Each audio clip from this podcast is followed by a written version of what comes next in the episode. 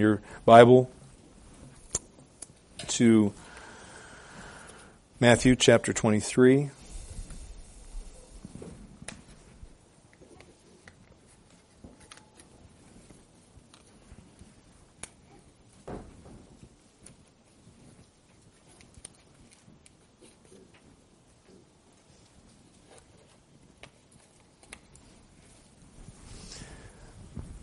Verse 37 is our text, verses 37 through 39.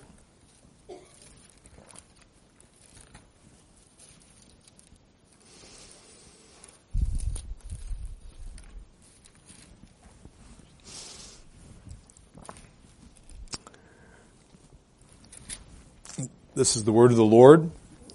It has no errors in the original language in which it was given, um, and it remains to us in faithful translations the authoritative Word of God. So God is the one who speaks here as I read to you. Listen reverently. Matthew 24, verse 37. O Jerusalem, Jerusalem, who kills the prophets and stones those who are sent to her. How often I wanted to gather your children together, the way a hen gathers her chicks under her wings, but you were unwilling. Behold, your house is being left to you desolate. For I say to you, from now on you shall not see me until you say, Blessed is he who comes in the name of the Lord. Amen. Pray with me.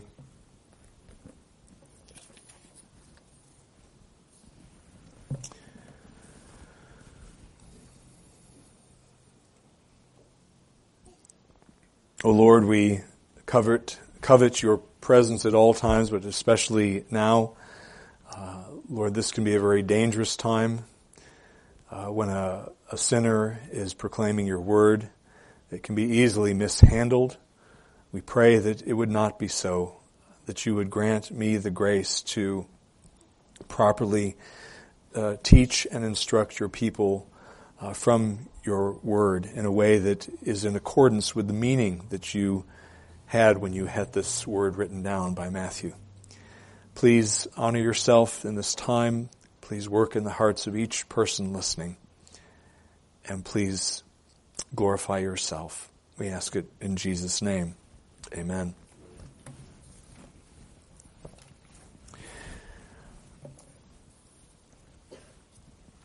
Kids, have you ever um, tried to prevent someone from doing something that you didn't want them to do. I'll give you a couple of examples, one maybe from your own life, and I'll give you one from, from my life when I was a kid, actually. Um, I'll give you an example again. So ever tried to prevent someone from doing something you didn't want that person to do? Maybe, and this is just an example, maybe you did something, okay, that you shouldn't have done. In other words, you did something wrong and maybe you had a brother or sister nearby who saw what you did and said, I'm going to go tell mommy or daddy. And started, the brother or sister started heading to the house to tell on you. And you ran after and grabbed a hold of him maybe and said, don't, don't do that, don't do that. I don't know if that ever happened to you, but it did to me. I'd smack my brother, and anyway. Um, speaking of my brother, I'll give you a second uh, example of this. Now, this is from my life when I was a, uh, even though I did occasionally smack my brother, um, this is an example of my trying to protect my brother when I was a little boy. I was, uh, I would have been probably about uh, 11, 12, 13 years old at this point in time. My brother was three years younger than I was. So, I used to regularly try to prevent my brother from watching a certain program on television, which was scary. I had seen the program. Um, it involved monsters, which are fake, by the way. There aren't, no, aren't such things. But uh, I, I, had the program was about monsters, and it came on every single uh, week at the same time, and it was really scary. It really it, it scared the daylights out of me when I when I saw it, uh, and I didn't want my brother to see that program. And so every Sunday, it was, it was Sunday afternoon, I shouldn't have been watching television on Sunday, but every Sunday at 5 o'clock, I think is when it came on, um, I would go to my brother and say, hey, Eric, let's play a game of Monopoly. And I would do it strategically at that time or just before that time so that Eric wouldn't go over and turn the television on uh, and possibly see that program that I didn't want to have the effect on him that it had on me, which was to really, really scare me badly. And I didn't want him, even though he was sometimes annoying, I didn't want him to be scared like I had been scared. And so I would uh, do everything I could to prevent him from from turning on the television. And by the way, he never did. I don't think he ever saw that program. Uh, I, I, must have done that for a, a, year or more, and it worked every time. He and I would play a game of Monopoly, and it was always very competitive, you know. But at any rate, maybe you've had something like that where you have tried to prevent somebody from doing something that you didn't want them to do. Well, um, this passage is contains an example of some people, actually they were religious leaders in Jesus' day, who were trying to prevent certain other people, namely uh, the, the Jewish people that they were responsible for caring for spiritually, trying to prevent them from doing something that they, the religious leaders, didn't want them to do. And I'll tell you what it is right now. And that is, they didn't want the religious leaders didn't want the people of Jerusalem and ultimately of all of Israel to hear what Jesus had to say. And they tried to prevent him from keeping doing that. And we're going to this passage is about that. Now, it may not immediately be evident that that's about that, but I'm going to show you why it is and uh, give you some of the background here. There are two points. The first is um, considerably longer than the second one. And by the way, I, I got to warn you here. I'm going pretty deep at one point in this sermon, so you got to stay awake. You got to stay alert. Uh, otherwise, you're going to miss what I'm saying and go, "What?" Um, so you need to hang on because it, it gets pretty theological at one point. But it's very important because this passage is being u- is used uh, by certain well-meaning Christians to say something that or teach something that it doesn't teach. So uh, be aware of that. But here are the two points that we're going to look at. First one is this, uh, that, that uh, unpacking this passage, we're going to look at Christ's denunciation of the Old Testament church's leaders for hindering those under their spiritual care from hearing the truth. Christ's denunciation of the Old Testament church's leaders for hindering those under their spiritual care from hearing the truth. And secondly, we're going to see much more briefly Christ's judgment upon the Old Testament church's leaders for hindering those under their spiritual care from hearing the truth. So first the denunciation, then the judgment. The denunciation. What truth were, was being, uh, am I referring to when I speak of the Old Testament leaders hindering uh, those under their care from hearing the truth? It's the truth about who Jesus was and about their need of Him as their Messiah and their Savior. That is the truth. In other words, the gospel.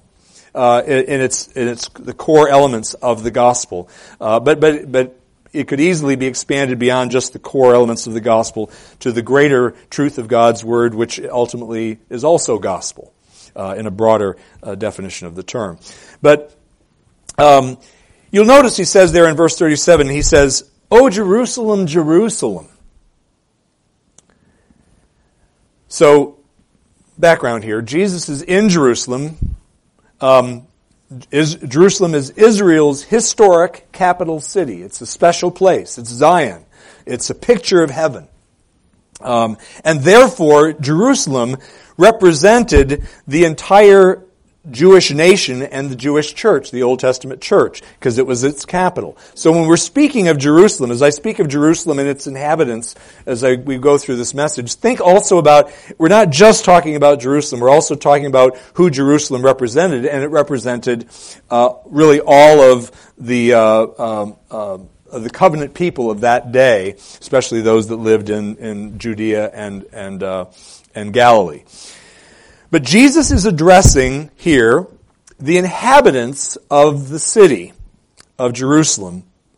He's speaking on this occasion. This is a, his last public discourse. I've mentioned that before. His, his last public sermon, if you will, that was delivered in the last week of his life, on Tuesday of the last week of his life. And so he's, he's speaking here to a large group of people. He's in Jerusalem, and he's talking to them, uh, as well as many other people who aren't originally, who aren't from Jerusalem proper, but have come into town for the Feast of Passover.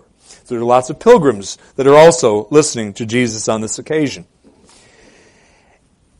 And the entire discourse, the entire sermon, which begins at the very beginning of chapter 23 and concludes with the very last verse of chapter 23. But if you go all the way up to verse 36, uh, before this conclusion, which I'm, we're looking at today, the entire discourse has been dedicated to furiously condemning the scribes and the Pharisees by Jesus. Jesus is, is, is uh, denouncing the scribes and the Pharisees who were the spiritual leaders of the Old Testament Jewish church. They were uh, uh, amongst the spiritual leaders. Also, the you could throw the Sadducees in there as well, um, and they're probably in view also, even though he's mentioning just the scribes and the Pharisees here.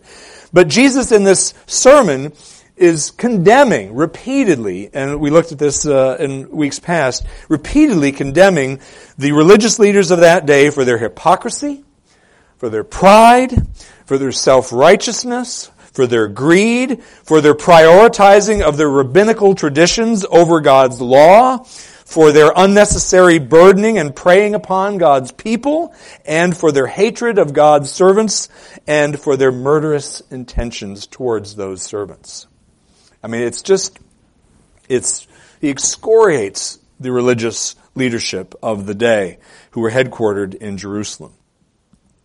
Understanding that that's what this whole sermon has been about, and understanding that condemning those religious leaders of the, that day was this discourse's sole emphasis, the sole emphasis of this discourse Knowing that helps us to identify who it is Jesus is referring to here in the discourse's conclusion, which is verses 37 through 39.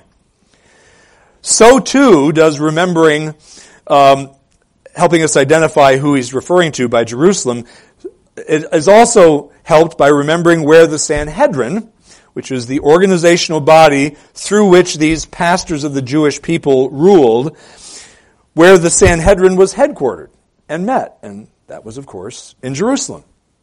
Okay? We are further aided in identifying who Jesus is referring to in verse 37 and following by remembering that it was these shepherds of Israel, shepherds of the Jewish church, who would soon be themselves particularly responsible for killing and stoning the prophets whom God had already sent or was about to send to Jerusalem and indeed to the rest of the Jewish nation. It was the Jewish leaders, the members of the Sanhedrin, the scribes, Pharisees, and the, uh, and the uh, Sadducees. It was they who would soon be arranging to have the ultimate prophet of the church, not just any prophet, but the ultimate prophet of Israel, put to death by the Romans. It was going to happen in hours from the time when this sermon is preached that they are going to begin their scheme of, of uh, getting Jesus arrested and killed. It was these false shepherds of God's people who, shortly after Pentecost, would themselves stone Stephen to death, the great preacher through whom God had been working marvelous miracles uh, after Pentecost. It was these wolves in sheep's clothing who would send Saul of Tarsus to the synagogues in Damascus to arrest any believers that Je- that uh, uh, any believers that were found there and bring them back to Jerusalem for sentencing. And after Saul became a follower and apostle of Christ, it was these men, these religious leaders, who participated in a failed scheme to have Paul murdered, which is recorded in Acts 23, verse 12 and following. They eventually, of course, got the job done. Uh, Paul was eventually sent off to Rome uh, and was killed, uh, presumably, uh, undoubtedly, by the Roman emperor eventually, but uh, not at their hands directly. Thus, so given all that, when Jesus, at the conclusion of this diatribe dedicated to denouncing Israel's religious leaders, says, O Jerusalem, Jerusalem, who kills the prophets and stones those who are sent to her, it is clear, I'm absolutely convinced, otherwise I wouldn't be preaching this way, it is clear that he is still addressing, still addressing these same individuals. That is to say, the scribes and the Pharisees, and presumably by extension the other parties who were represented on the council, like I say, the, uh, the, the, um, the Sadducees uh, and, and perhaps also the Zealots. That's who he's talking here when he says, O Jerusalem, Jerusalem. Context is how you determine the meaning of any given verse of Scripture. And the context here is this is all an assault on the religious establishment and their uh, faithless uh, um, doing of their jobs, which is pastoring God's people. He distinguishes, Jesus does in verse 37, he is distinguishing here between those whom he refers to as Jerusalem, who I, like I said, am convinced is a reference to the religious, the faithless religious establishment. And he makes the distinction between them and those he refers to as Jerusalem's children. Again, O Jerusalem, Jerusalem, who kills the prophets and stones those who are sent to her. How often I wanted to gather, he doesn't say you, he says, how often I wanted to gather your children. The way a hen gathers her chicks under her wings. But, uh, and that, uh, the New American Standard there translates it and, it should be rendered but. Uh, but you were unwilling. We're going to talk about who the you is in just a moment. But there's a distinction here between Jerusalem and Jerusalem's children that Jesus is making in that very verse. It was customary to call the men who were responsible for the spiritual oversight of God's people fathers. I pointed this out a few weeks ago in uh, a sermon that I preached. Uh, I pointed out that Paul refers to himself as the Corinthian church, the Corinthian believers' father in the faith. He just says your father, but he means father in the faith. So it's not that. Uh, so that that's an example of of uh, um, the use of a father, the description father, to describe a spiritual leader, and it was therefore because that was uh, a, a a regular thing that was done, a customary thing. It was therefore equally customary to call those under the spiritual care of the, of the church's spiritual fathers their children. Okay? So the fathers and the children. So, when Jesus speaks of Jerusalem's children here in verse 37, he is referring to the capital city's Jewish occupants who were the sheep, if you will, under the care of the shepherds. Uh, and not just, of course, Jerusalem, but indeed all of Israel's, uh, the, the Jewish people, uh, for whom the, the Sanhedrin was responsible. Okay? So that's the children. The children are the people, the laity, uh, in the, the Old Testament church, who the, uh, who the Jewish leaders were responsible for caring for their souls. And Jesus says, how often I wanted, I wanted, and here's where it gets deep. How often I wanted to gather your children together, but you were unwilling. This, this very verse has been used by well-meaning Christians, and I'm not saying anything about their, their, uh, in any way denying that uh, well-meaning Christians uh, hold to this, and, but well-meaning Christians have used this verse to say, people can resist God's will. God might want something, but, but people, because of their intransigence, can resist the will of God successfully. And God's will can be thwarted. So God wants to save everybody. Some would say that. Uh, many would say that, actually.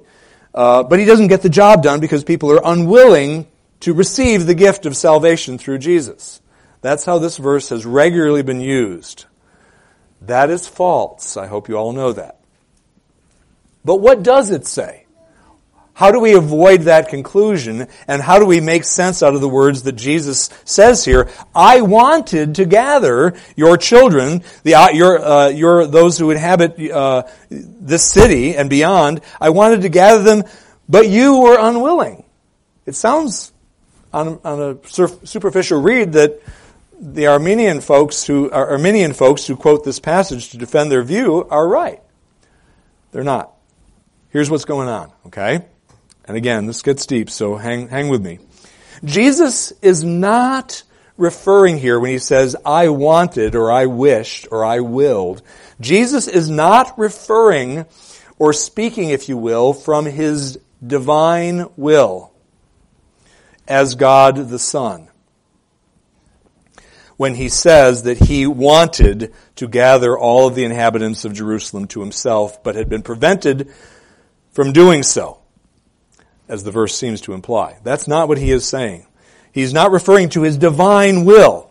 Now remember, so, so you kind of go, what are you talking about? Hang with me. Remember, because Jesus was and is both 100% God and 100% man, he has both a divine and a human will, and they are distinguishable. Early on in the church, the New Testament church's history, the New Testament church in the, uh, I think it was the 500s maybe? Might have been the 600s. Condemned a heresy known as monothelitism.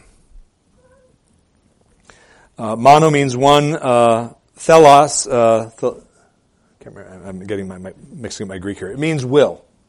Theletos, I think is what it is. No, that's not right. Anyway, it's, it's one will. Okay, that's what the heresy was. And the early church is belief that Jesus had only one will, and that one will was the divine will. That's the only will he had. And that was what monothelitism taught, and it was condemned by one of the early church councils as a heresy. And it, rightly so.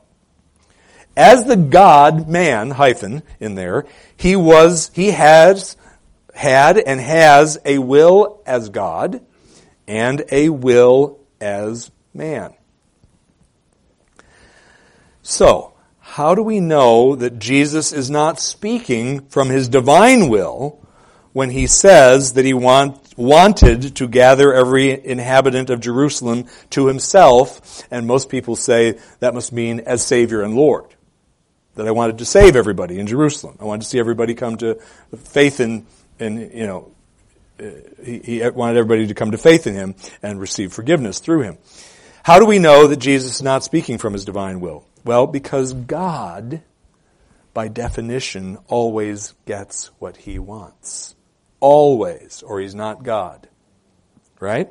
So, all those in Jerusalem whom God the Son wanted, and of course, whatever God the Son wanted, uh, God the Holy Spirit, God the, God the Father, the triune God wanted, all those in Jerusalem whom God, I'll just stick with God the Son, wanted to spiritually gather to himself, to make them his true believing children, all those he wanted to gather, he gathered. Notwithstanding the effort of the scribes and the Pharisees to prevent that from happening, prevent anybody from being gathered, the people who Jesus wanted to gather were gathered. Because he's God. And if he wanted that, he got it done because he's God. It's not his divine will, though, that he is, he is, if you will, speaking from when he says, how often I wanted to gather you. Rather, it is, it was Jesus' human will, if you will, that was speaking on this occasion when he indicated that he had wanted to gather the Jewish people to himself. And the gathering that he, in his humanity, had wanted to see happening, or wanted to see happen rather, that gathering that he wanted, that he spoke of there, was not a saving, spiritual gathering or redemptive gathering of all of Jerusalem's inhabitants into his spiritual kingdom. That's not the gathering he's talking about, but it was rather a physical, bodily gathering before him to hear the gospel proclaimed by him that he's speaking of here. I am convinced. Otherwise, I wouldn't be standing up here telling you this. John Gill, uh, one of our Puritan forefathers, says, and he was the one that really helped me to see this, by the way, says that Jesus wished for all of Jerusalem to hear him preach, and now I'm quoting from Gill, so that uh, so as that they might be brought to a conviction of and an assent unto him as the Messiah, which, though it might fall short of saving faith in him, would have been sufficient to have preserved them from the temporal ruin threatened to their city and temple in the following verse. And by the way, that following verse is, Behold, your house is being left to you desolate.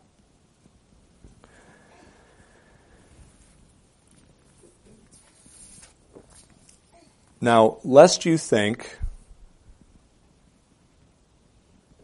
that Jesus' human will and divine will can't be distinguished. I want you to look, we're going to look at two passages together briefly.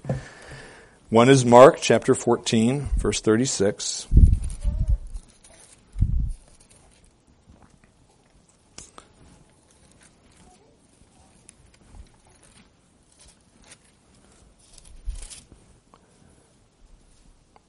And the other one is in Luke, and it's a similar um, it's a similar reference.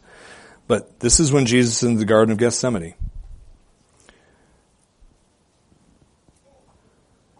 And he says, verse 36 of Mark 14, um, he went, uh, verse 35, and he went a little beyond them, the disciples, and fell to the ground and began to pray that if it were possible, the hour might pass him by. And he was saying, Abba, Father, all things are possible for thee. Remove this cup from me, yet not what I will, but what thou wilt. You hear that? Not what I will, but what thou wilt. And likewise over in Luke chapter 22 verse 42, similar language, uh, same situation. Uh, he says, Father, if thou art willing, remove this cup from me, yet not my will, but thine be done. Now, the Father's will is identical to the will of God the Son. But here, in these verses, uh, this, in this situation, Jesus is making a distinction between His will and the Father's will. But the Father's will is the Son's will. And yet he's saying, but not my will be done. What I'm getting at, folks, and I'm gonna, I'm gonna use Gill one more time to make this point.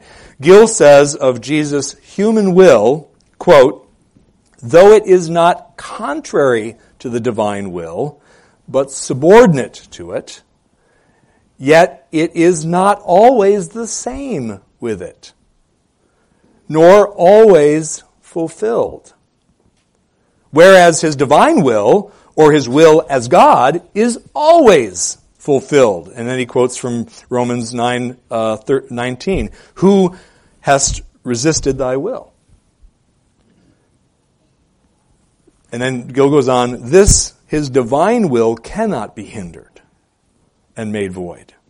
He does whatsoever he pleases. End of quote. And now I'll add this to what Gill just said. However, and this is me saying this, while his divine will cannot be hindered, his human will could be hindered during his time upon the earth, and it was so on this occasion. I would argue, and am arguing. But you were unwilling. Who is the you? Jesus, as a, in his human will, was willing, was desirous to gather all of Jerusalem to, before him to preach to every last inhabitant of Jerusalem the gospel and tell them that he is their Savior. But Jerusalem's leaders were not. They didn't want that to happen. They did not want Jerusalem's or Judea's and uh, uh, Galilee's inhabitants to sit under Jesus' teaching, and as a result of doing so, possibly be gathered under his wings by becoming one of his genuine followers. And apparently, they did, had done uh, and had been doing everything in their power to deter those under their spiritual care from listening to or carefully considering or being present for Jesus' teaching. And they did this. They undermined Jesus' teaching by their own uh, teachings contradicting what Jesus was saying, and by bad mouthing Jesus, uh, presumably uh, trying to cause the people to not trust him, as, uh, you know, saying he's uh, uh, Beelzebul and so on and so forth, um, trying to get them to go, oh, we can't, we can't pay attention to that Jesus. And their desire was to prevent uh, as many people uh, as possible amongst the Jewish people from hearing Christ preach, and they were successful in part of thwarting Jesus' human will, not his divine will. A human will, the human will which is not always the same with the divine will, nor always fulfilled, but subordinate to it.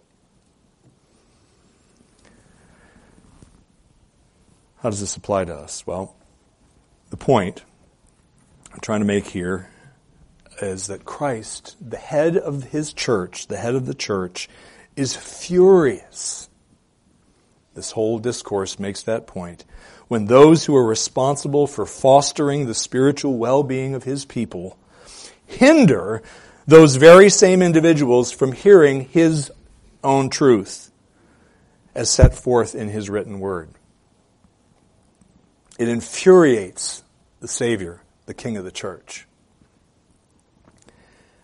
What are some ways in which pastors and church leaders do this today?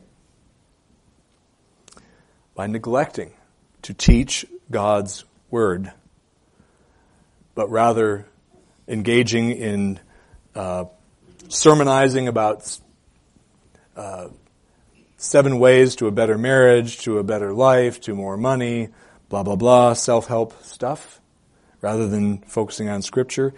Teaching psychology from the pulpit, psychological principles developed by godless men and women, and by storytelling, just telling stories and not bothering to delve into the scriptures. Men do that all the time in churches around our land. And a second way in which pastors and church leaders do this is by not preaching or teaching the whole counsel of God, but rather teaching selectively what they would like to teach the people rather than everything that's there. This, by the way, is the danger. I'm not saying that all topical preaching is always wrong, but this is the danger of regularly engaging in topical preaching uh, as opposed to preaching through books of the Bible. Because you're forced, if you preach through books of the Bible, to get everything that God says and deal with everything that God says, not just what the pastor or the session wants you to hear. And it's a grave sin to not give God's people, to the best of your ability, all of this. Including the stuff that's difficult to understand, like verse 37. Or easy to misunderstand, uh, like verse 37. So, we have seen talked extensively about Jesus' denunciation of the Old Testament church's leaders for hindering those under their spiritual care from hearing the truth. Now let's look briefly at the judgment of our Savior upon those same church leaders. He says in verse 38, Your house is going to be left to you desolate. Again, who is he speaking to? Jerusalem. Who is Jerusalem? Not Jerusalem's children, but the leaders of the, of the uh, Jewish church the uh, the scribes and the Pharisees, and by extension the the uh, Sadducees as, as, well. And he's saying, "Behold, your church, your house rather, is being left to you desolate." Who, what constitutes their house?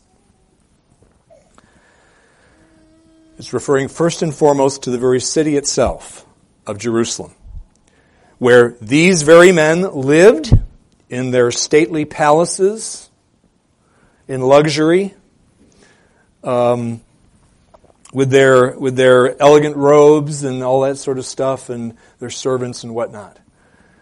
who you can be sure most of these men uh, had all of those luxuries. Within 40 years' time, Jer- uh, Jerusalem would be laid waste by the Romans. Flattened.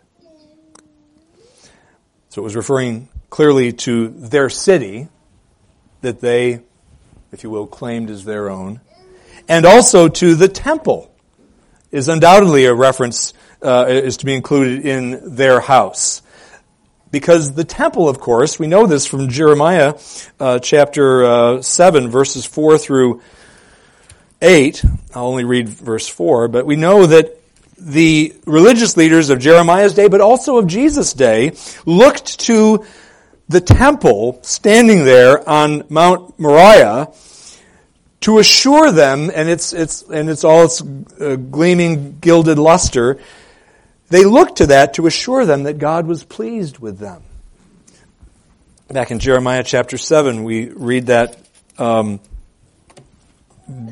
uh, Jeremiah is denouncing Judah for its uh, externalized religion, and he says in verse four, "Do not trust in deceptive words, saying uh, the uh, the idea is they were trusting." He said, "Do not trust in deceptive words, saying this is the temple of the Lord, the temple of the Lord, the temple of the Lord."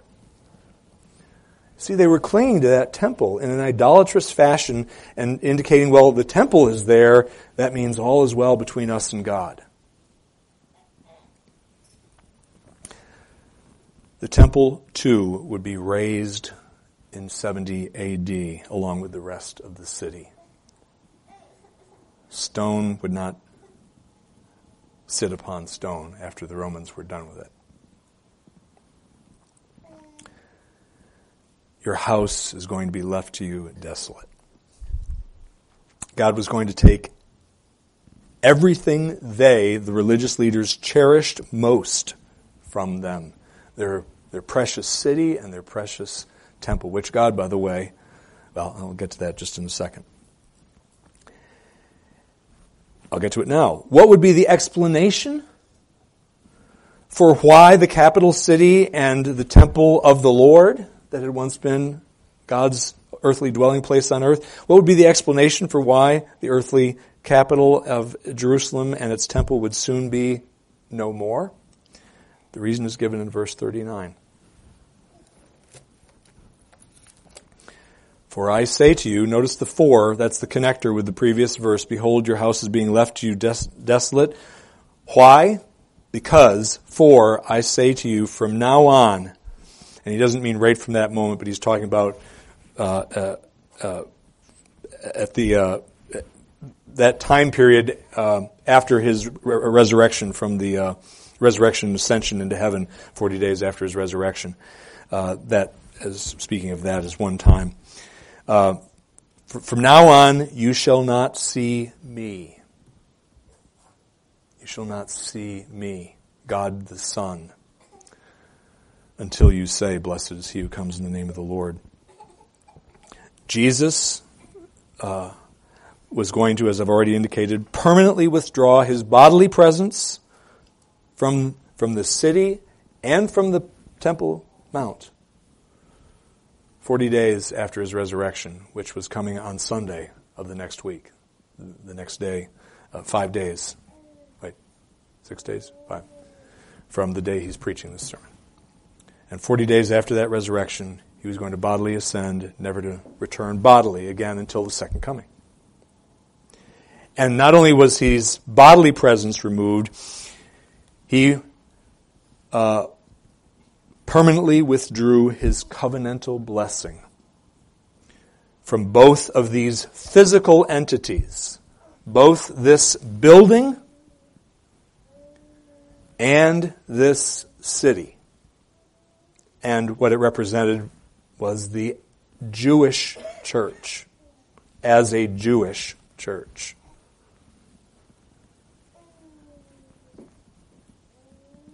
Those physical entities of the city and the temple itself, the building itself, were shadowy elements of the old covenant, the Mosaic covenant, that had served their purpose and were no longer needed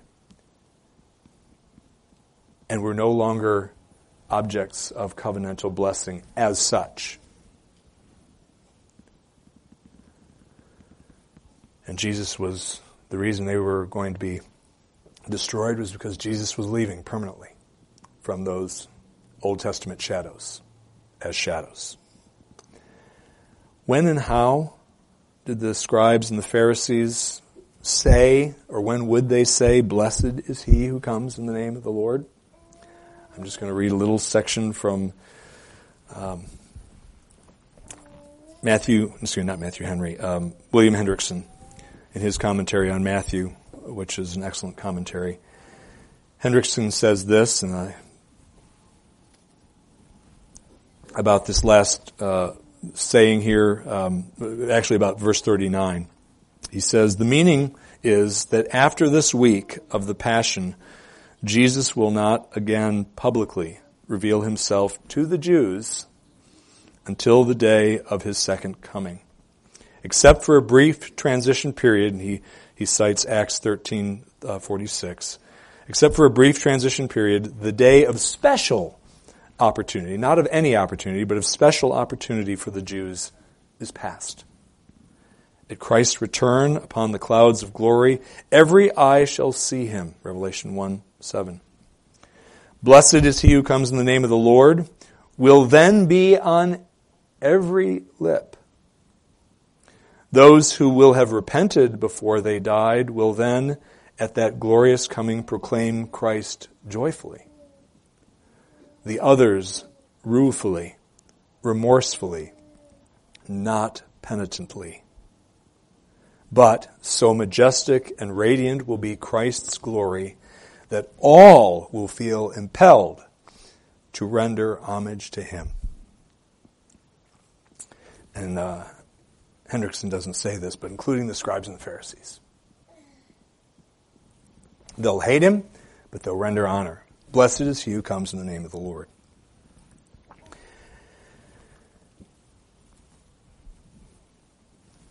In conclusion, how do we apply this passage? further? I think it's pretty clear.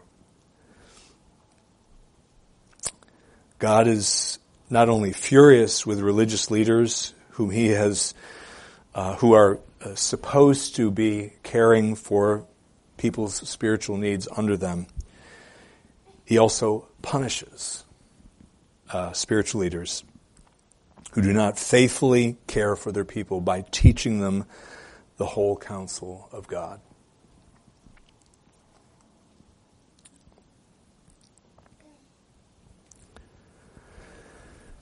So,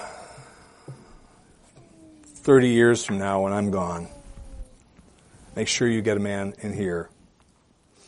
And make sure you also elect to the session men for whom this is true.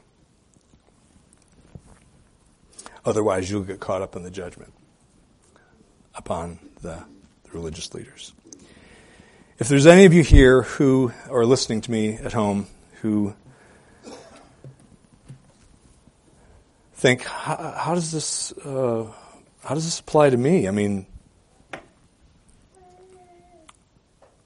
you need to hear that God is a God who is wrathful. God the Father, God the Son, and God the Holy Spirit is a God who is wrathful towards those who do not love Him and are not trusting in Jesus for their forgiveness. There are Jews in early uh, in the uh, when Jesus was in in Jerusalem who did respond favorably, because God the Son willed in His divine will that they should, but there were many who didn't respond favorably. They never many didn't even hear apparently. Uh, Jesus preach. It would seem from uh, is implied from the text. You were uh, you were unwilling to let those people hear uh, in people here. The point is, there's judgment for those who do not flee to Christ as their only hope of being forgiven. And you can't just accept Jesus as your get out of hell card free, as fire insurance. You must receive him for who he is. He is the prophet, priest, and king of his people, or to put it in more uh, contemporary language, Savior and Lord. And you must embrace Him for who He is, as He is, Savior and Lord. And He will be, if He is going to be your Savior, He is going to be your Lord as well. And if you don't want Him as your Lord, you're not going to get Him as your Savior. You need to embrace Him by faith for who He is, and He will change your life, and you have to be willing to do that. You have to want that from Him, and you have to believe in Him to do that as well as to save you from your sins. Only faith in Christ can bring about God's pardon of your sins and make you right in His sight. Believe in the Lord Jesus, and you shall be saved. If you want Him, then take Him by faith. And if you don't, may God have mercy on your soul. Let's pray.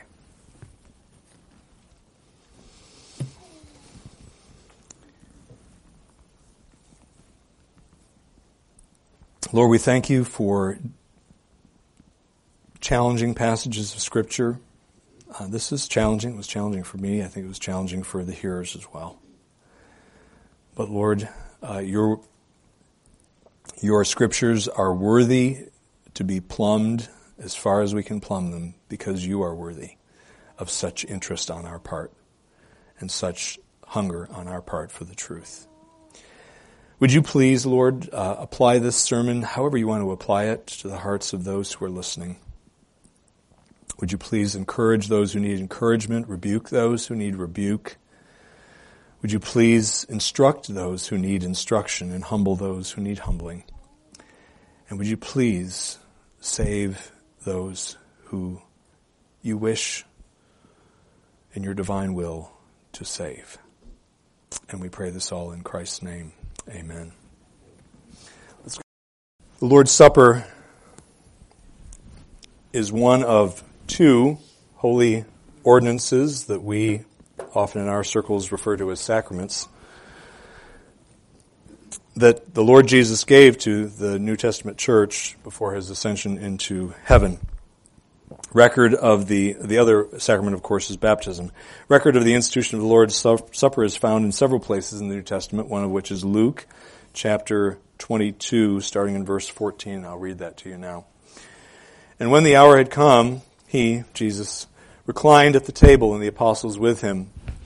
And he said to them, I have earnestly desired to eat this Passover with you before I suffer, for I, for I say to you, I shall never again eat it until it is fulfilled in the kingdom of God. And when he had taken a cup and given thanks, he said, Take this and share it among yourselves. For I say to you, I will not drink of the fruit of the vine from now on until the kingdom of God comes. And when he had taken some bread and given thanks, he broke it and gave it to them, saying, this is my body, which is given for you. Do this in remembrance of me. And in the same way, he took the cup after they had eaten, saying, This cup which is poured out for you is the new covenant in my blood. The Lord's Supper is a uh, sign and a seal of the covenant of grace. Uh, we believe that's what the scriptures teach. That is, a, it is a sign uh, in that it is symbolic. It points to the elements themselves, uh, and uh, my handling of the elements point to the uh, uh, um, ratification of the covenant in the cross work of Christ or the atoning work of Christ. But it is more than just a symbolic thing. Um, it is also a seal, uh, and this is something that God is doing. God is uh, sealing for us the promises of the covenant through our partaking of this meal. And so uh, he, he is reaffirming, confirming, um, um, guaranteeing afresh the promises that he has made to you and me in the gospel that they are yes and amen in Christ. Uh, and that we can stake our very eternal destiny, uh, our souls, if you will, upon those promises uh, as we look to them in faith by looking to Jesus uh, in faith. And as signs and seals of the covenant, they are also uh, means of sanctifying grace. uh, the Holy Spirit mysteriously uh, uses uh, our right participation of this meal um, to strengthen God's people. Uh, it indicates this over in uh, 1 Corinthians chapter uh, 10. I think it's, can't remember if it's verse 24, but anyway, Paul there speaks about uh, the, uh, the efficacy of uh, the meal.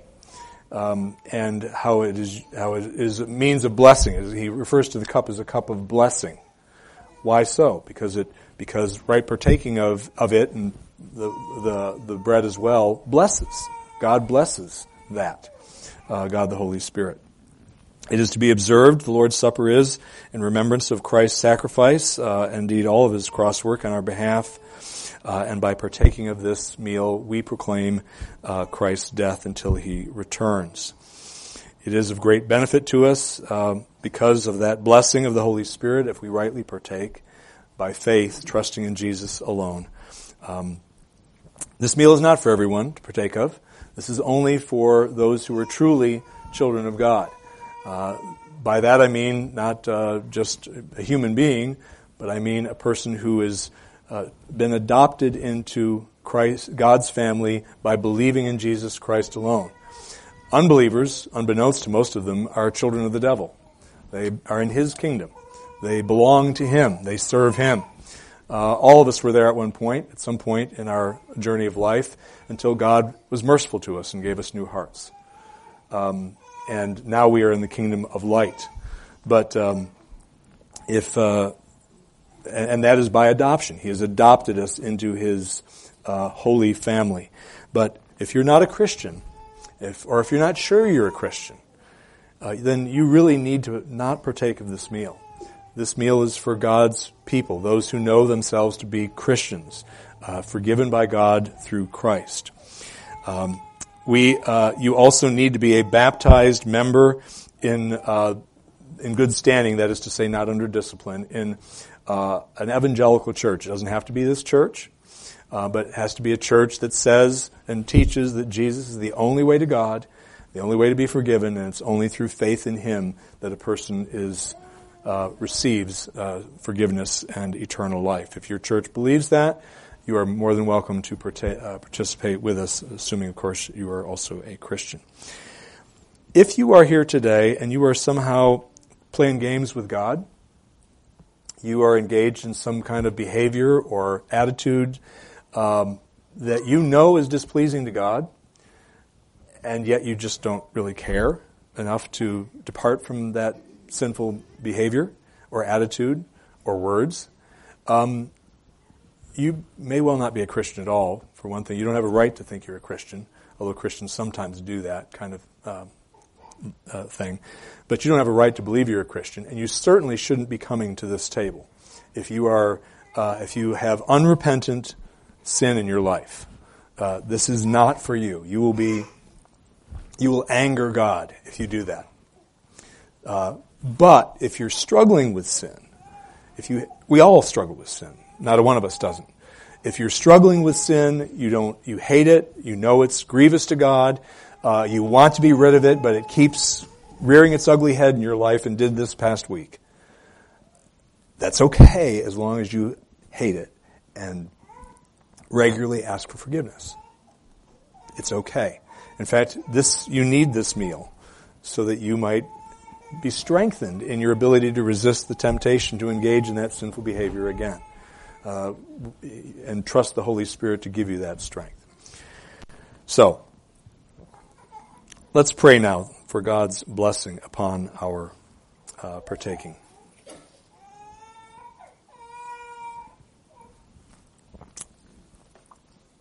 Lord, we thank you for this opportunity to be further blessed by you. We thank you that um, that this meal is designed to nourish our souls, uh, to feed us spiritually, so that we might grow in grace. We ask that you would use it toward this end, Lord. Not so much for our sake, although we certainly uh, desire to be blessed, but for your glory, that, that we might more fully reflect um, uh, your glory back to you through the way we live and think and speak. We pray that you would set these um, elements aside from their common everyday use under the holy purposes for which we are about to use them. And would you please um, bless us as we partake, Lord? And we ask this in Jesus' name. Amen. The Lord Jesus, on the same night in which he was betrayed, took bread, and when he had given thanks, he broke it. Um, as I, am ministering in his name, give this bread to you. And he said, Take, eat. This is my body, which is for you. Do this in remembrance of me. Please wait until we are all served, and then we will uh, partake together. The uh, bread is in individual cups so that you only have to handle your cup, um, and we'll wait until we're all served, and the same with the. Mm-hmm. yeah, yeah. Mm-hmm.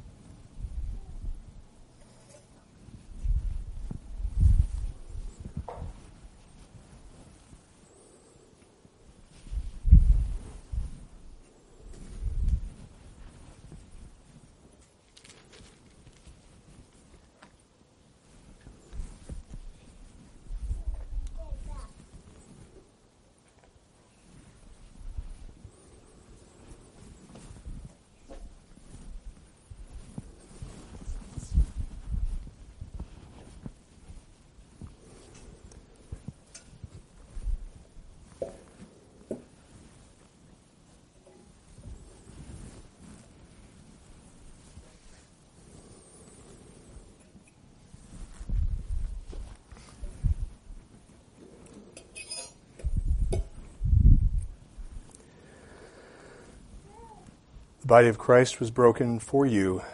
Take and eat.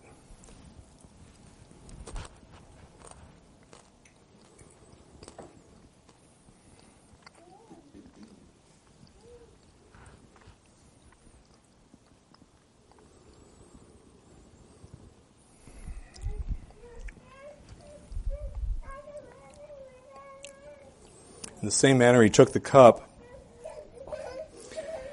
and having given thanks, as we have already done in his name, he gave it to his disciples, saying, This cup is the new covenant in my blood, which is shed for many for the forgiveness of sins. Drink from it, all of you. There is grape juice in the middle, the very middle of the trays, and wine around the perimeter. We would encourage you, unless you can't partake of the wine in good conscience, to partake of the wine. Um, but there is grape juice in the middle for those who can't.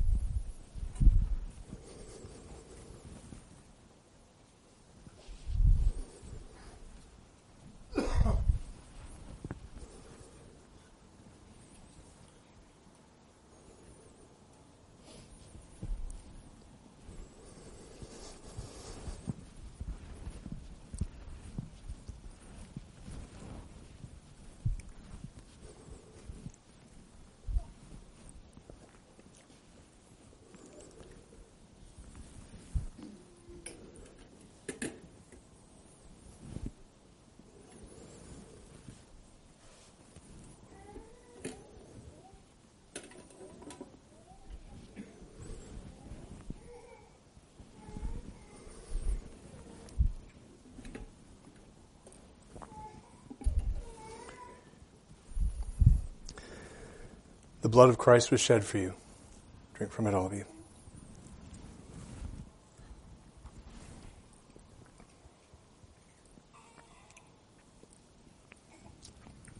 Let's pray together.